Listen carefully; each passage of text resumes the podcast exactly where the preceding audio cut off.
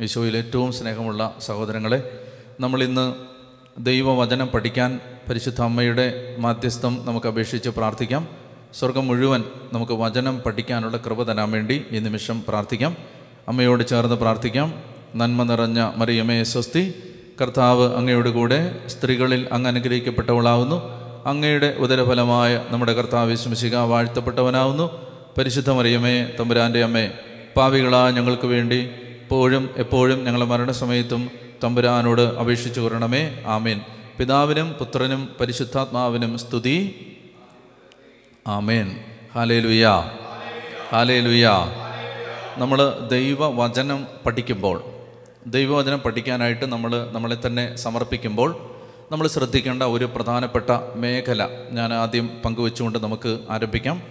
അതായത് ദൈവവചനത്തിന്റെ ഒരു പ്രധാനപ്പെട്ട പ്രത്യേകത പൗലോസ്ലികായിലൂടെ ദൈവം തിമോത്തി തിമോത്തിക്ക് എഴുതുന്ന രണ്ടാം മൂന്നാം രണ്ടാമത്തെ ലേഖനം മൂന്നാം അധ്യായത്തിൽ പതിനാറാമത്തെ വാക്യത്തിൽ ദൈവവചനത്തെക്കുറിച്ച് ഒരു പ്രധാനപ്പെട്ട വെളിപ്പെടുത്തൽ നമുക്ക് കിട്ടുന്നുണ്ട്. ദൈവവചനം. അപ്പം അത് നമ്മൾ മനസ്സിലാക്കി വേണം വചനം പഠിക്കാൻ. അതായത് രണ്ട് തിമോത്തി മൂന്ന് പതിനാറ്. പതിനഞ്ച് പതിനാറ് ഞാൻ വായിക്കാം. രണ്ട് തിമോത്തി മൂന്ന് പതിനഞ്ചും പതിനാറും. യേശുക്രിസ്തുവിലുള്ള വിശ്വാസത്തിലൂടെ രക്ഷ പ്രാപിക്കുന്നതിന് നിന്നെ ജ്ഞാനിയാക്കുന്ന വിശുദ്ധ ലിഖിതങ്ങൾ നീ ബാല്യം മുതൽ പഠിച്ചറിഞ്ഞിട്ടുള്ളതാണല്ലോ. തിമോത്തിയോട് പോലീസ് പറയുകയാണ് യേശുക്രിസ്തുവിലുള്ള വിശ്വാസത്തിലൂടെ രക്ഷ പ്രാപിക്കുന്നതിന് നിന്നെ ജ്ഞാനിയാക്കുന്ന ദൈവവചനം. രക്ഷ പ്രാപിക്കുന്നത് യേശുക്രിസ്തുവിലുള്ള വിശ്വാസത്തിലൂടെയാണ്. പക്ഷേ യേശുക്രിസ്തുവിലൂടെ യേശുക്രിസ്തുവിലുള്ള വിശ്വാസത്തെക്കുറിച്ചുള്ള അറിവ് തരുന്നത്. യേശുവിനെക്കുറിച്ചുള്ള അറിവ് തരുന്നത്. രക്ഷയെക്കുറിച്ചുള്ള അറിവ് തരുന്നത് എന്താണ്? വിശുദ്ധ ലിഖിതമാണ് ഇപ്പോൾ പോലീസിലേക്ക് പറയുകയാണ് യേശുക്രിസ്തുവിലുള്ള വിശ്വാസത്തിലൂടെ രക്ഷ പ്രാപിക്കുന്നതിന് നിന്നെ ജ്ഞാനിയാക്കുന്ന വിശുദ്ധ ലിഖിതങ്ങൾ നീ ബാല്യം മുതൽ പഠിച്ചറിഞ്ഞിട്ടുള്ളതാണല്ലോ. അടുത്ത വാക്യം മൂന്ന് പതിനാറ് രണ്ട് തിമൂത്തി മൂന്ന് പതിനാറ്. വിശുദ്ധ ലിഖിതമെല്ലാം ദൈവനിവേശിതമാണ്. ഈ ദൈവനിവേശിതം എന്നതിന് ഉപയോഗിച്ചിരിക്കുന്നത് ഗ്രീക്കിലാണല്ലോ എഴുതുന്നത്. അതിന് ഉപയോഗിച്ചിരിക്കുന്ന ഗ്രീക്ക് വാക്കിന്റെ ശരിക്കുള്ള അർത്ഥം എന്ന് പറഞ്ഞാൽ ദൈവം ശ്വസിച്ചിരിക്കുന്നത് എന്നാണ്. ദൈവനിവേശിതം എന്ന് നമ്മൾ ഈ പി ഒ സി ബൈബിളിൽ വായിക്കുമ്പോൾ അതിന്റെ ശരിക്കുള്ള അർത്ഥം കിട്ടില്ല. ഗോഡ് ബ്രീത്ഡ് ദൈവം നിശ്വസിച്ചത്. എനിക്ക് തോന്നുന്നു സത്യവേദ പുസ്തകത്തിൽ ട്രാൻസ്ലേഷൻ കുറച്ചുകൂടെ നല്ലതാണെന്ന് തോന്നുന്നു. ദൈവ നിശ്വാസിതം എന്നാണ്. അതാണ് കുറച്ചുകൂടെ നല്ല ട്രാൻസ്ലേഷൻ. ദൈവ നിശ്വാസിതം. ദൈവം നിശ്വസിച്ചത്. എന്ന് പറഞ്ഞാൽ ദൈവത്തിന്റെ ശ്വാസം വീണത്. ഉൽപ്പത്തി മുതൽ വെളിപാട് വരെ. ഇനി പൗലോസി പറയുന്നത് പുതിയ നിയമത്തെക്കുറിച്ചല്ല. അന്ന് പുതിയ നിയമം ഇല്ല. അന്ന് പഴയ നിയമേ ഉള്ളൂ. അപ്പോൾ പഴയ നിയമത്തിലെ എല്ലാ ഗ്രന്ഥത്തെക്കുറിച്ചും പൗലോസ്ലിക തിമോത്തിയോട് പറയുകയാണ്. ബൈബിളിലെ ഉൽപ്പത്തി മുതൽ മലാക്കി വരെയുള്ള നാൽപ്പത്തൊമ്പത് പുസ്തകങ്ങൾ നീ നാൽപ്പത്താറ് പുസ്തകങ്ങൾ നീ വായിക്കുമ്പോൾ എന്താണ് നീ വായിക്കുന്നത്? ദൈവം ശ്വസിച്ച വാക്കുകളാണ്. ദൈവത്തിന്റെ ശ്വാസം വീണ വാക്കുകളാണ്. ദൈവത്തിന്റെ ശ്വാസം പതിഞ്ഞ വാക്കുകളാണ്. അതെന്തോ ഒരു വലിയ ഒരു ബോധ്യം നമുക്ക് വചനത്തെക്കുറിച്ച് തരും. സമയം ബൈബിൾ തുറക്കുമ്പോൾ നമ്മളൊരു സാധാരണ പുസ്തകമല്ല തുറക്കുന്നത്. ബൈബിൾ തുറക്കുമ്പോൾ അതിന്റെ താളുകൾക്കിടയിൽ എവിടെയോ അക്ഷരങ്ങൾക്കിടയിൽ എവിടെയോ വാക്കുകൾക്കിടയിൽ എവിടെയോ ദൈവത്തിന്റെ ശ്വാസം നിങ്ങൾക്ക് അനുഭവിച്ചറിയാം ദൈവത്തിന്റെ ശ്വാസം. ഇപ്പം നമ്മൾ ഒരു നമ്മളൊരു കുഞ്ഞിനെ എടുക്കുമ്പോൾ പേടിച്ച് കരയുന്നൊരു കുഞ്ഞിനെ എടുത്തിട്ടുണ്ടെങ്കിൽ അല്ലെങ്കിൽ സങ്കടപ്പെട്ട് നിൽക്കുന്നൊരു കുഞ്ഞിനെ നമ്മൾ ചേർത്ത് പിടിച്ചിട്ടുണ്ടെങ്കിൽ അതിന്റെ ശ്വാസം നമ്മുടെ മുഖത്തടിക്കുന്നത് നമുക്കറിയാം. ആ ശ്വാസം മുഖത്തടിക്കുന്നത് പോലെ ദൈവത്തിന്റെ ശ്വാസം നമ്മുടെ മുഖത്ത് വന്നടിക്കാൻ നമ്മളെ സഹായിക്കുന്ന ഒരു വലിയ യാഥാർത്ഥ്യമാണ് ബൈബിൾ. അപ്പോൾ അങ്ങനെ വേണം അങ്ങനെ വേണം പ്രിയപ്പെട്ടവരെ നമ്മൾ ബൈബിൾ വായിക്കാൻ. നമ്മൾ രാവിലെ എഴുന്നേറ്റ് നമ്മൾ ബൈബിൾ എടുത്താൽ ഒരു ഒരു ഒരു ബുക്ക് വായിക്കുന്നത് പോലെ അല്ലത് ദൈവത്തിന്റെ ശ്വാസം വന്ന് അടിക്കുകയാണ് എന്റെ മുഖത്തേക്ക്. അതെന്തോ ഒരു നല്ല അനുഭവമാണത്. അതെന്തോ ഒരു ഒരു മനുഷ്യന് പറയാനോ വിശദീകരിക്കാനോ പറ്റുന്ന ഒരു അനുഭവമാണത്. ദൈവത്തിന്റെ ശ്വാസം. അതുകൊണ്ട് ഒറ്റയ്ക്കിരുന്ന് ബൈബിൾ വായിക്കുമ്പോൾ നിങ്ങളുടെ മുഖത്തേക്ക് അടിക്കുന്നത് ദൈവത്തിന്റെ ശ്വാസമാണ്. ഹാലേ ലുയാ അപ്പോൾ നമ്മൾ മർക്കോസ് പഠിക്കുമ്പോൾ എനിക്കുള്ള വലിയൊരു ഭയം ഈ നാളുകളിൽ ഒത്തിരി പേര് ബൈബിൾ പഠിക്കാൻ താല്പര്യം കാണിക്കുന്നുണ്ട്. പക്ഷേ എന്തിനു വേണ്ടി? അല്ലെ എങ്ങനെ? കഴിഞ്ഞ ദിവസം നമ്മൾ സംസാരിച്ച പോലെ കുറച്ച് അറിവ് കിട്ടാൻ വേണ്ടിയുള്ള പഠനമാണോ ഇത്? അല്ല. ഓരോ വാക്കുകളിലൂടെയും എന്റെ മുഖത്തേക്ക് എന്റെ തകർന്നടിഞ്ഞ ജീവിതത്തിലേക്ക് എന്റെ നിരാശ പൂണ്ട മനസ്സിലേക്ക് വന്നടിക്കേണ്ടത് ജീവനുള്ള ദൈവത്തിന്റെ നിശ്വാസമാണ് എന്ന ബോധ്യത്തോടെ വചനം വായിക്കാൻ നമുക്ക് കഴിയണം. ഹാലേ ലുയാ അപ്പോൾ ആ ബോധ്യത്തോടു കൂടി നമുക്ക് വചനം പഠിക്കാം. മർക്കോസിന്റെ സുവിശേഷം ഏഴാമത്തെ അധ്യായത്തിലേക്ക് നമ്മൾ ഇന്ന് പ്രവേശിക്കുകയാണ്. മർക്കോസിന്റെ സുവിശേഷം ഏഴാം അധ്യായം. അവിടെ ഈ ഏഴാം അധ്യായത്തിലേക്ക് കയറുമ്പോൾ ഞാൻ കഴിഞ്ഞ ക്ലാസ്സിൽ ചെറിയ ഒരു ഒരു തെറ്റ് പറഞ്ഞെന്ന് തോന്നുന്നു. ആ തെറ്റിതാണ്. അതായത് ഞാൻ ബ്രെഡ് സെക്ഷൻ പറഞ്ഞപ്പോൾ എന്താ പറഞ്ഞേ? അത് ഏഴ് മുപ്പത്തേഴ് വരെയാണെന്ന് ഞാൻ പറഞ്ഞെന്ന് എനിക്ക് തോന്നുന്നു. ഏഴ് മുപ്പത്തേഴ് വരെയല്ല ആറാം അധ്യായത്തിന്റെ മുപ്പത് മുതൽ ഏഴ് മുപ്പത്തേഴ് വരെയാണ് ബ്രെഡ് സെക്ഷൻ എന്ന് പറഞ്ഞായിട്ട് എനിക്ക് തോന്നുന്നു. അങ്ങനെ എനിക്ക് പിന്നീട് പറഞ്ഞു കഴിഞ്ഞ് ഞാൻ പോയപ്പോൾ എനിക്ക് ഓർമ്മ വന്നു അങ്ങനെ ആണോ പറഞ്ഞതെന്ന് ഇനി അങ്ങനെ ആണെങ്കിൽ അത് ഏഴ് മുപ്പത്തേഴ് വരെ അല്ല എട്ട് ഇരുപത്താറ് വരെയാണ് ബ്ലഡ് സെക്ഷൻ. അത് ആദ്യം പറഞ്ഞപ്പോൾ ശരിക്കും പറഞ്ഞു എനിക്ക് ഒന്ന് ഇടയ്ക്ക് എവിടെയോ പറഞ്ഞപ്പോൾ ആ റെഫറൻസ് തെറ്റിപ്പോയെന്ന് തോന്നുന്നു. തെറ്റിയെങ്കിൽ ഇതാണ് അതിനുള്ള തിരുത്ത്. എന്താണ്? ആറ് മുപ്പത്തി മൂന്ന് മുതൽ ആറ് മുപ്പത് മുതൽ എട്ട് ഇരുപത്താറ് വരെയാണ് ബ്രെഡ് സെക്ഷൻ അപ്പത്തെക്കുറിച്ചുള്ള പ്രബോധനം. അപ്പത്തെക്കുറിച്ചുള്ള പ്രബോധനം ഒരിക്കൽ കൂടെ പറയാം. അപ്പത്തെക്കുറിച്ചുള്ള പ്രബോധനം മർക്കോസ് ആറ് മുപ്പത് മുതൽ എട്ട് ഇരുപത്താറ് വരെയാണ്. ആറ് ഏഴ് എട്ട് ഈ മൂന്ന് അധ്യായങ്ങളിലായിട്ട് അപ്പത്തെക്കുറിച്ചുള്ള. അപ്പോൾ എന്തുമാത്രം പ്രധാനപ്പെട്ടൊരു കാര്യമായിട്ടാണ് അത് ഇത്രയും വിശദമായിട്ട് പറഞ്ഞിരിക്കുന്നത്. അപ്പോൾ ഇവിടെ എല്ലാം അപ്പം ആവർത്തിച്ച് ആവർത്തിച്ച് ആവർത്തിച്ച് വരുന്നുണ്ട് എന്നുള്ളതാണ് നമ്മൾ കണ്ടത്. ഇനി ഏഴാം അധ്യായത്തിന്റെ ഒന്ന് മുതൽ പതിമൂന്ന് വരെയുള്ള വാക്യങ്ങൾ ആദ്യം നമുക്ക് പഠിക്കാം.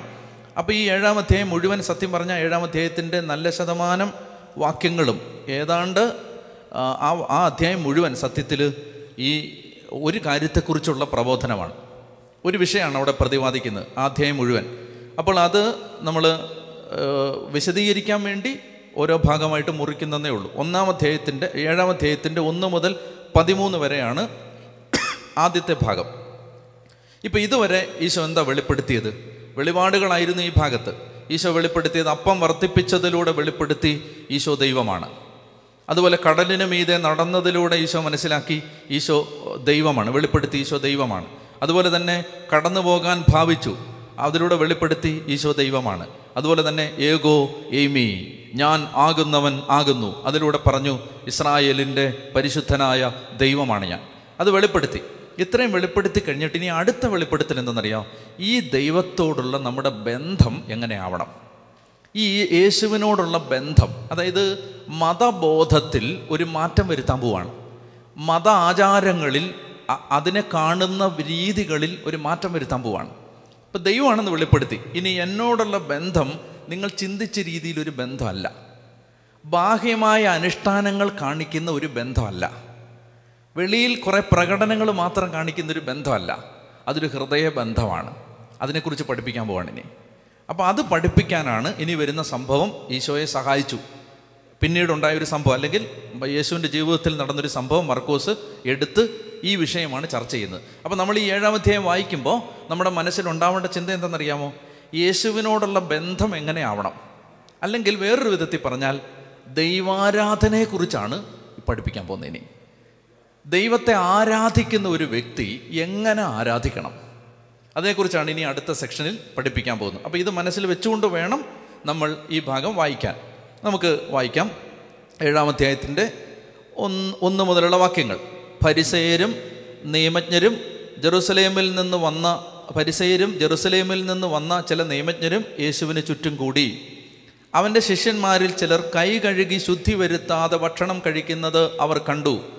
പൂർവികരുടെ പാരമ്പര്യമനുസരിച്ച് പരിസയരും യഹൂദരും കൈ കഴുകാതെ ഭക്ഷണം കഴിക്കാറില്ല. പൊതുസ്ഥലത്ത് നിന്ന് വരുമ്പോഴും ദേഹശുദ്ധി വരുത്താതെ അവർ ഭക്ഷണം കഴിക്കില്ല. കോപ്പകളുടെയും കലങ്ങളുടെയും ഓട്ടുപാത്രങ്ങളുടെയും ക്ഷാളനം തുടങ്ങി മറ്റു പല പാരമ്പര്യങ്ങളും അവർ അനുഷ്ഠിച്ചു പോന്നു. അപ്പോൾ വിഷയം. ശിഷ്യന്മാർ കൈ കഴുകാതെ ഭക്ഷണം കഴിച്ചുകൊണ്ടിരിക്കുകയാണ് അപ്പോൾ ഇത് കണ്ടിട്ട് ആരാണ് ചോദിക്കുന്നത്? പരിസയരും ജെറുസലേമിൽ നിന്ന് വന്ന ചില നിയമജ്ഞരും ജെറുസലേമിൽ നിന്ന് വന്ന നിയമജ്ഞർ ഓർക്കുന്നുണ്ടോ? എവിടെങ്കിലും? മർക്കോസിൽ അവരെക്കുറിച്ച് പ്രതിപാദിച്ചിരുന്നു ജെറുസലേമിൽ നിന്ന് വന്ന നിയമജ്ഞർ. ഓർക്കുന്നില്ല എന്ന് എനിക്കറിയാം ഞാൻ പറയാം. മൂന്നാമത്തെ അധ്യായത്തിൽ അവന്റെ വീട്ടുകാർ അവന് സുബോധമില്ല എന്ന് കേട്ട് അവനെ പിടിച്ചുകൊണ്ട് പോകാൻ പുറപ്പെട്ടപ്പോൾ ജെറുസലേമിൽ നിന്ന് വന്ന നിയമജ്ഞർ പറഞ്ഞു അവനെ ബേൽസബൂൽ ആവേശിച്ചിരിക്കുന്നു. കൂടിയ ആളുകളാണ്. ഞാൻ അന്നേരം പറഞ്ഞിരുന്നു വലിയ ആളുകളാണ്. അവരെ വിളിച്ചുകൊണ്ട് വന്നിരിക്കുകയാണ്. അപ്പോൾ അവരിങ്ങനെ യേശുവിന്റെ പിന്നാലെ സൂക്ഷ്മമായി തെറ്റ് കണ്ടുപിടിക്കാനുള്ള ഉദ്ദേശത്തോടെ നടക്കുകയാണ്. ഇതാ ഒരവസരം കിട്ടിയിരിക്കുകയാണ്. എന്താണ് അവസരം? കൈ കഴുകാതെ ഇവർ ഭക്ഷണം കഴിക്കുകയാണ്. അതായത് ഈ കൈ കഴുകാത്തത് നിങ്ങൾക്ക് ഈ തൊട്ട് മുമ്പ് നടന്ന ഭാഗവും ഈ ഭാഗവും തമ്മിൽ അസോസിയേറ്റ് ചെയ്യാൻ പറ്റുന്നുണ്ടോ? ഈ കൈ കഴുകാതെ ഭക്ഷണം കഴിക്കുന്നത് അവരെവിടെ വെച്ചാ കണ്ടേ? ഈ കൈ കഴുകാതെ ഭക്ഷണം എവിടെ വെച്ചായിരിക്കും കഴിച്ചത്? മരുഭൂമിയിൽ അപ്പം വർദ്ധിപ്പിച്ച സമയത്ത് പത്തിരുപതിനായിരം ആളുകൾക്ക് കൈ കഴുകാൻ അവിടെ സംവിധാനം പൈപ്പൊക്കെ ഉണ്ടായിരുന്നോ? ഇല്ല. അപ്പോൾ അവരെന്ത് ചെയ്തു? യേശു അപ്പം വർദ്ധിപ്പിച്ച് കൊടുത്ത ഉടനെ പുൽത്തകടിയിൽ ഇരുന്ന് കിട്ടിയ ഭക്ഷണം കഴിച്ചു. ശിഷ്യന്മാരും കഴിച്ചു. ഇനി പന്ത്രണ്ട് കുട്ട അപ്പക്കഷണങ്ങൾ മിച്ചം വന്നു. ഇത് ഇവർ കൊണ്ടുവന്നിട്ട് അടുത്ത നേരത്ത് അവർ കഴിച്ചപ്പോൾ അവർ കൈ കഴുകാതെ കഴിച്ചു. അങ്ങനെ ആയിരിക്കും. അവിടെ ആയിരിക്കും അവരത് ശ്രദ്ധിച്ചത്. അപ്പോൾ ഈ മരുഭൂമിയിൽ അപ്പം വർദ്ധിപ്പിച്ചപ്പോഴും യുവമാർ കൂടെ ഉണ്ടായിരുന്നിരിക്കും. ഇവിടെ എന്താണ് നടക്കുന്നതെന്ന് കാണാൻ വേണ്ടി. അപ്പോൾ അവിടെ വെച്ച് അവർ കണ്ടുപിടിച്ചിട്ടുണ്ട്. ഒരു കുറ്റം കണ്ടുപിടിച്ചിട്ടുണ്ട്. എന്താണ് ആ കുറ്റം? കൈ കഴുകാതെ ഭക്ഷണം കഴിക്കുന്നുണ്ട് ഇവർ ഇനി എന്താണ് വിഷയം? കൈ കഴുകാതെ ഭക്ഷണം കഴിച്ചാൽ എന്താണ് പ്രശ്നം? യഥാർത്ഥത്തിൽ പഴയ നിയമത്തിൽ ദൈവം മോശയിലൂടെ നൽകിയ നിയമത്തിൽ ഒരാൾ ഭക്ഷണം കഴിക്കുന്നതിന് മുമ്പ് ആചാരശുദ്ധി വരുത്തണം കൈ കഴുകണം എന്ന നിയമം ഉണ്ടായിരുന്നില്ല. മോശയുടെ കൽപ്പന അനുസരിച്ച് അല്ലെ മോശയിലൂടെ ദൈവം വെളിപ്പെടുത്തിയ നിയമം അനുസരിച്ച് കൈ കഴുകാതെ ഭക്ഷണം കഴിക്കണമെന്നൊരു നിയമം ഇല്ല. എന്നാൽ നിയമം ഉണ്ടായിരുന്നു കൈ കഴുകണം. ആര്? ഞാൻ രണ്ട് റെഫറൻസ് പറയാം. നമുക്ക് വായിക്കാൻ സമയമില്ല. പുറപ്പാട് മുപ്പത് പതിനേഴ് മുതൽ ഇരുപത്തൊന്ന് വരെയും പുറപ്പാട് മുപ്പത് പതിനേഴ് മുതൽ ഇരുപത്തൊന്ന് വരെയും സംഖ്യ പതിനെട്ട് പതിനൊന്ന് മുതൽ പതിമൂന്ന് വരെയും വായിച്ചാൽ സംഖ്യ പതിനെട്ട് പതിനൊന്ന് മുതൽ പതിമൂന്ന് വരെ ഈ രണ്ട് ഭാഗം വായിച്ചാൽ കൈ കഴുകണ ആരാണ്? ബലി അർപ്പിക്കുന്നതിന് മുമ്പ് വിശുദ്ധ സ്ഥലത്തേക്ക് പ്രവേശിക്കുന്നതിന് മുമ്പ് പുറത്തെ പ്രാകാരത്തിൽ വച്ച് എന്തു ചെയ്യണം? പുരോഹിതൻ കൈ കഴുകണം. ബലി അർപ്പിക്കുന്നതിന് മുമ്പ് പുരോഹിതൻ കൈ കഴുകണം. നിയമം ഉണ്ടായിരുന്നു അതുപോലെ തന്നെ ബലിവസ്തു ഭക്ഷിക്കുന്നതിന് മുമ്പ് പുരോഹിതന്മാർക്ക് ഭക്ഷിക്കാൻ അനുവാദമുണ്ടായിരുന്ന ബലിവസ്തുവിന്റെ ഭാഗങ്ങളുണ്ട്. ആ ബലിയർപ്പിക്കപ്പെട്ട വസ്തുവിന്റെ കുറച്ച് ഭാഗങ്ങൾ പുരോഹിതന് കഴിക്കാം. അത് അവിടെ വെച്ച് തന്നെ കഴിക്കാം. അങ്ങനെ കഴിക്കുന്ന സമയത്ത് ബലിവസ്തു ഭക്ഷിക്കുന്നതിന് മുമ്പ് പുരോഹിതൻ കൈ കഴുകണം.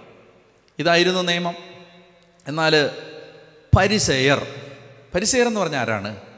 പരിസയർ വിചാരിച്ചു റോമാക്കാർ ഞങ്ങളെ അടിമകളാക്കി വെച്ചിരിക്കുന്നത് ഇസ്രായേൽ ദൈവത്തോട് അവിശ്വസ്തത പുലർത്തിയതുകൊണ്ടാണ്. അത് ശരിയാണ് അവർ ചിന്തിച്ചത്. ഇസ്രായേൽ ദൈവത്തോട് അവിശ്വസ്തത പുലർത്തിയതുകൊണ്ടാണ് അടിമത്വത്തിലേക്ക് ദൈവം നമ്മളെ വിട്ടയച്ചത്. റോമാക്കാരുടെ അടിമത്വത്തിൽ നമ്മൾ കഴിയുന്നത് നമ്മുടെ അവിശ്വസ്തത മൂലമാണ്. അതവർ സമ്മതിച്ചു. ഇനി എന്താണ് ഇതിന് പരിഹാരം? അവർ പറഞ്ഞു എല്ലാ നിയമങ്ങളും വള്ളി പുള്ളി തെറ്റാതെ നമുക്ക് അനുസരിക്കാം. അങ്ങനെ അനുസരിക്കുമ്പോൾ നമുക്ക് ദൈവത്തോട് വിശ്വസ്തത കാണിക്കാം എന്നവർ പറഞ്ഞു. അതിനവരെന്ത് ചെയ്തെന്നറിയാമോ? ഈ നിയമങ്ങൾ വള്ളി പുള്ളി തെറ്റാതെ അനുസരിച്ചാൽ ദൈവം പ്രസാദിക്കും എന്ന് ചിന്തിച്ചുകൊണ്ട് നിയമങ്ങളെയെല്ലാം വളരെയധികം കർശനമാക്കി അവതരിപ്പിച്ചു. ശ്രദ്ധിച്ചോണം. ദൈവം നോക്കുന്നത് നമ്മൾ പുറത്തു കാണിക്കുന്ന പ്രവർത്തികളാണ് എന്ന് തെറ്റിദ്ധരിച്ച് കർശനമായ നിയന്ത്രണങ്ങൾ ഉണ്ടാക്കി ഞാൻ നേരത്തെ പറഞ്ഞിട്ടുണ്ട് ഇപ്പോഴും ഇസ്രായേലിൽ സാബത്ത് എലവേറ്റർ എന്ന് പറയുന്ന സാബത്ത് ദിവസം പ്രവർത്തിപ്പിക്കാവുന്ന ലിഫ്റ്റ് ഉണ്ട്. അതിന് സ്വിച്ചില്ല കാരണം സ്വിച്ച് ഇട്ടാൽ സാപത്ത് ലംഘനമാണെന്ന് ചിന്തിക്കുന്ന വ്യാഖ്യാനമുള്ളത് കൊണ്ട് സ്വിച്ച് ഓരോ ഫ്ലോറിൽ തന്നെ നിൽക്കും. തന്നെ ഡോറ് തുറക്കും. അകത്ത് തന്നെ അങ്ങനെയാണത്. സാപത്ത് എലവേറ്റർ നിങ്ങൾ വടി കൊണ്ട് നടക്കുമ്പോൾ വടി ഉരച്ചുകൊണ്ട് നടന്നാൽ അത് സാപത്ത് ലംഘനമാണ് എന്ന് വ്യാഖ്യാനം ഉണ്ടായിരുന്നു. കാരണം അത് നിലമുഴുന്നതിന് തുല്യമാണ് എന്ന് വ്യാഖ്യാനം ഉണ്ടായിരുന്നു. വെപ്പ് വല്ല് വെക്കാൻ അനുവാദമില്ല സാപത്ത് ദിവസം. കാരണം അത് ഭാരം ചുമക്കുന്നതാണ്. തമാശയായിട്ട് തോന്നും. അങ്ങനെ നിയമമുണ്ട്. ഇങ്ങനെ കർക്കശമായ ബാലിശമായ ഒരുപക്ഷെ കേൾക്കുമ്പോൾ ബോഷത്തരമെന്ന് തോന്നിപ്പിക്കുന്ന വിധത്തിലുള്ള വ്യാഖ്യാനങ്ങൾ നടത്തിയ ആളുകളാണ് പരിസയർ. ഇന്നിങ്ങനത്തെ ആളുകളുണ്ട്. നിയമത്തെ ഇങ്ങനെ തലനാരിഴ കീറി അവതരിപ്പിക്കുന്ന ആളുകൾ. അപ്പോൾ പരിസയ മതത്തിന്റെ കാതൽ എന്താണ്? എന്താണ് പരിസയർ ചിന്തിച്ചുകൊണ്ടിരുന്നത്? പരിസയർ ചിന്തിക്കുകയാണ് ദൈവം പ്രസാദിക്കണമെങ്കിൽ നമ്മൾ എല്ലാ നിയമങ്ങളും കർശനമായി അനുസരിക്കണം. നിയമം അതെങ്ങനെ അനുസരിച്ചാൽ മതി? പുറമേ പുറമേ മനുഷ്യർ കാണുന്ന വിധത്തിൽ അനുസരിക്കണം. ഉള്ളെങ്ങനെ ആയിരുന്നാലും കുഴപ്പമില്ല. അപ്പം അങ്ങനെ വരുമ്പോൾ ഇവരെന്ത് ചെയ്തു? ബലിവസ്തു ഭക്ഷിക്കുന്നതിന് മുമ്പ് പുരോഹിതനും ബലി അർപ്പിക്കുന്നതിന് മുമ്പ് പുരോഹിതനും കൈ കഴുകണമെന്ന മോശയുടെ നിയമത്തെ ഇവർ വ്യാഖ്യാനിച്ച് വ്യാഖ്യാനിച്ച് വ്യാഖ്യാനിച്ച് എങ്ങനെയാക്കി? സാധാരണ മനുഷ്യൻ ആഹാരം കഴിക്കുന്നതിന് മുമ്പ് കൈ കഴുകണം എന്നാക്കി. എന്തിനാണ് നിയമം അവർ കൊണ്ടുവന്നതെന്നറിയാമോ? നമ്മൾ സാധാരണ മനുഷ്യർ മറ്റ് വിജാതീയരുടെ ഇടയിലാണ് ജീവിക്കുന്നത്. വിജാതീയരുടെ ഇടയിൽ ജീവിക്കുമ്പോൾ അവരോട് ഇടപഴകുമ്പോൾ അവരിലൂടെ അശുദ്ധി നമ്മളിലേക്ക് വന്നിട്ടുണ്ടാവും. അതുകൊണ്ട് ആ അശുദ്ധ ആ അശുദ്ധി നമ്മൾ അശുദ്ധരായതുകൊണ്ട് കൈ കഴുകിയിട്ട് ഭക്ഷണം കഴിക്കണം. ഇങ്ങനെയായിരുന്നു ചിന്ത. ഇവിടെ ഒരു വാക്യം കണ്ടോ? പൊതുസ്ഥലത്ത് നിന്ന് വരുമ്പോഴും ദേഹശുദ്ധി. ഇപ്പം ചന്തയിൽ പോയാൽ ചന്തയിൽ വിജാതീരില്ലേ വിജാതീയന്റെ കടയിൽ നിന്നായിരിക്കും ചിലപ്പോൾ പച്ചക്കറി വാങ്ങിക്കുന്നത്. ആ പച്ചക്കറി വാങ്ങിക്കാൻ ചിലപ്പോൾ വിജാതീയൻ സാധനം എടുത്ത് തന്നപ്പോൾ അവൻ നമുക്ക് അവൻ അവന്റെ അശുദ്ധി നമ്മളിലേക്ക് വന്നിട്ടുണ്ടാവും എന്ന് ചിന്തിച്ച് കൈ ഇങ്ങനെയാണ് നിയമത്തെ വ്യാഖ്യ വ്യാഖ്യാനിച്ചത്. ഇന്നും ഇങ്ങനത്തെ ആളുകളുണ്ട്. ഹൈന്ദവരുടെ കടയിൽ നിന്ന് ചായ കുടിക്കാത്ത ആളുകളുണ്ട്. ക്രിസ്ത്യാനികളല്ലാത്ത ആളുകളുടെ കടയിൽ നിന്ന് ചായ കുടിക്കാത്ത ആളുകളുണ്ട്. കാരണം എന്താണ്? അശുദ്ധി വരുമെന്ന് വിചാരിച്ചിട്ട്. പുതിയ നിയമം ശരിക്കും വായിക്കാത്ത ആളുകളാണ്. യേശു വന്ന് എന്താണ് ചെയ്തതെന്ന് അറിയാത്ത ആളുകളാണ്. മനസ്സിലാവുന്നില്ലേ? അപ്പോൾ ഇത്തരത്തിലുള്ള വ്യാഖ്യാനമായിരുന്നു.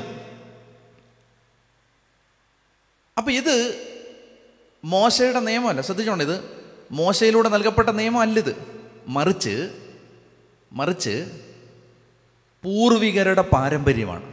ആ വാക്ക് കണ്ടോ അവിടെ? പൂർവികരുടെ പാരമ്പര്യം.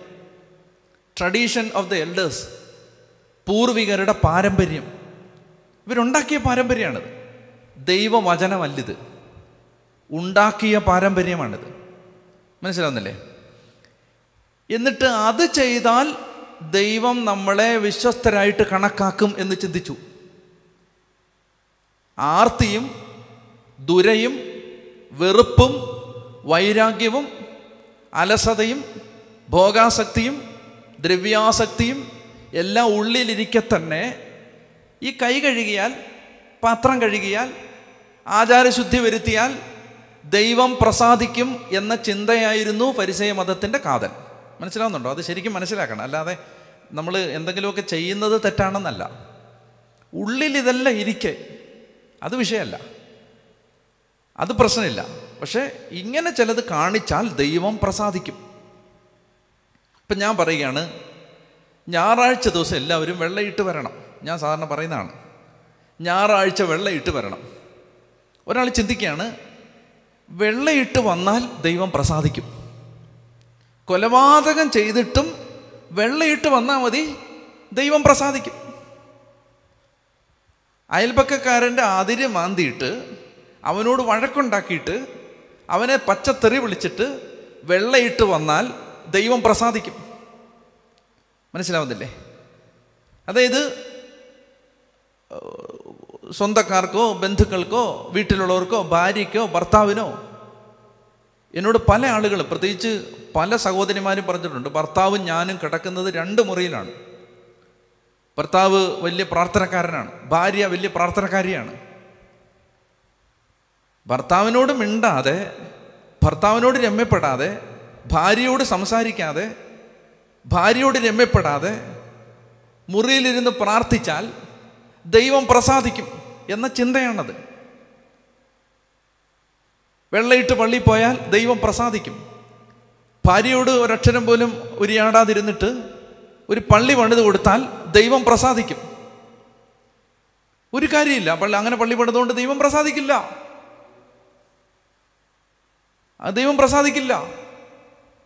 പറഞ്ഞേ ഹാലേ ലുയാ ഹാലേ ലുയാ അപ്പൊ കണ്ടോ പരിസയ മതം ശരിക്കും മനസ്സിലാക്കണം. ഹൃദയവും ദൈവവും തമ്മിൽ ഒരു ബന്ധമില്ല.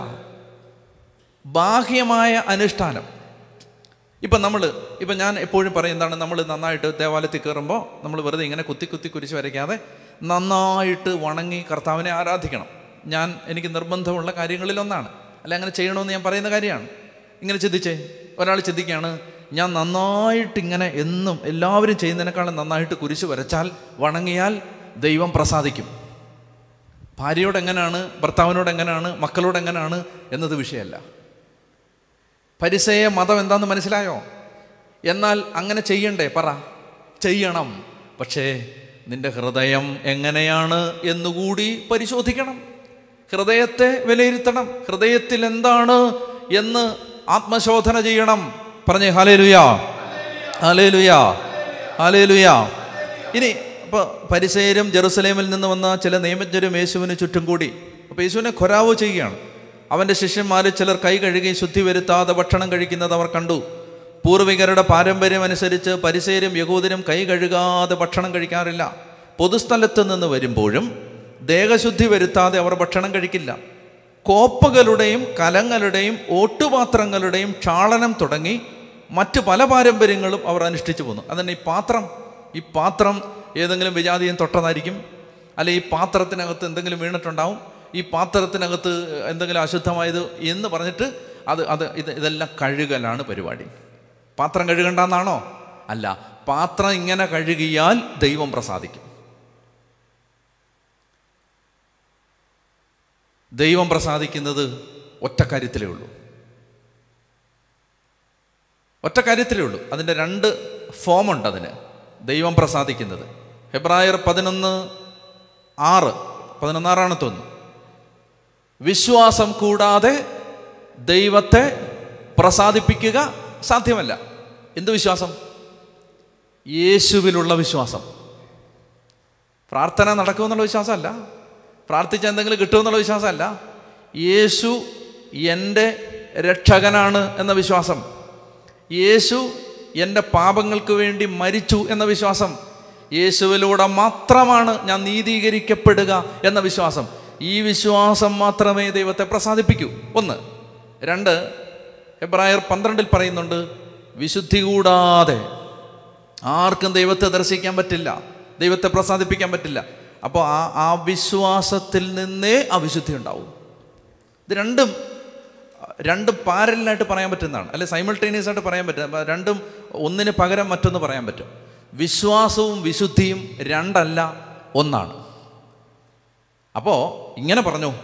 വിശുദ്ധി കൂടാതെ ദൈവത്തെ പ്രസാദിപ്പിക്കുക സാധ്യമല്ല. എന്നൊക്കെ പറഞ്ഞേ ഹാലേ ലുയാ ഹാലേ ലുയാ ഹാലേ ലുയാ ഈ വിശുദ്ധി എന്ന് പറഞ്ഞാലേ വിശുദ്ധി എന്ന് പറഞ്ഞാൽ അതിനെ ക്ലിയർ ആയിട്ട് മനസ്സിലാക്കിയോ സ്നേഹം കൂടാതെ ദൈവത്തെ പ്രസാദിപ്പിക്കുക സാധ്യമല്ല. സ്നേഹം അത് അത് കൂടുതലൊന്നും വിശദീകരിക്കേണ്ട. അതിനെക്കുറിച്ച് എസ് ഒന്നും എഴുതണ്ട. എന്താണ് വിശുദ്ധി? സ്നേഹമാണത്. സ്നേഹമാണത്. സ്നേഹമില്ലാത്ത ഒരാൾക്ക് ദൈവത്തെ പ്രസാദിപ്പിക്കുക സാധ്യമല്ല. പറഞ്ഞേ ഹാലേ ലുയാ ഹാലേ ലുയാ അപ്പോൾ ഈ പശ്ചാത്തലം മനസ്സിലായല്ലോ. പശ്ചാത്തലം വിശദീകരിക്കാനുള്ള സമയമുള്ളൂ നമുക്കിന്ന്. അതായത് കൈ കഴുകിയിട്ടേ ഒരു ഭക്ഷണം കഴിക്കൂ. ദേഹശുദ്ധി വരുത്തും പൊതുസ്ഥലത്തു നിന്ന് വന്നാൽ. ഇത് കൂടാതെ കോപ്പകളുടെയും കലങ്ങളുടെയും ഓട്ടുപാത്രങ്ങളുടെയും എല്ലാം കഴുകലാണ് ഈ പാരമ്പര്യം. ഇതാരുണ്ടാക്കിയതാണ്? പൂർവികരുടെ പാരമ്പര്യം. നമുക്ക് കണ്ണുകളടച്ച് പ്രാർത്ഥിക്കാം. കർത്താവെ ഞങ്ങൾ ബാഹ്യമായി കാണിക്കുന്ന ചില പ്രകടനങ്ങൾക്കപ്പുറത്ത്. കർത്താവെ ഞങ്ങൾ ഹൃദയം കൊണ്ട് യേശുവിനോട് സ്നേഹവും ബന്ധവും അടുപ്പവും ഉള്ളവരായി യേശുവിനെ ഹൃദയം നിറഞ്ഞ് സ്നേഹിക്കാനുള്ള കൃപാവരം ഞങ്ങൾക്ക് അങ്ങ് തരണം എന്ന് ഞങ്ങൾ പ്രാർത്ഥിക്കുന്നു. കൃപ നിറഞ്ഞ മറിയമേ നിനക്ക് സമാധാനം. നമ്മുടെ കർത്താവ് നിന്നോടുകൂടെ നീ സ്ത്രീകളിൽ അനുഗ്രഹിക്കപ്പെട്ടവളാവുന്നു. നിന്റെ ഉദരബലമായി നമ്മുടെ കർത്താവ് യേശുമിശിക വാഴ്ത്തപ്പെട്ടവനാവുന്നു. പരിശുദ്ധ മറിയമ്മേ തമ്പുരാന്റെ അമ്മേ പാപികളായ ഞങ്ങൾക്ക് വേണ്ടി എപ്പോഴും എപ്പോഴും ഞങ്ങളുടെ മരണസമയത്തും തമ്പുരാനോട് അപേക്ഷിച്ചു വരണമേ. ആമീൻ. പിതാവിന്റെയും പുത്രന്റെയും പരിശുദ്ധാത്മാവിന്റെയും നാമത്തിൽ ആമേൻ.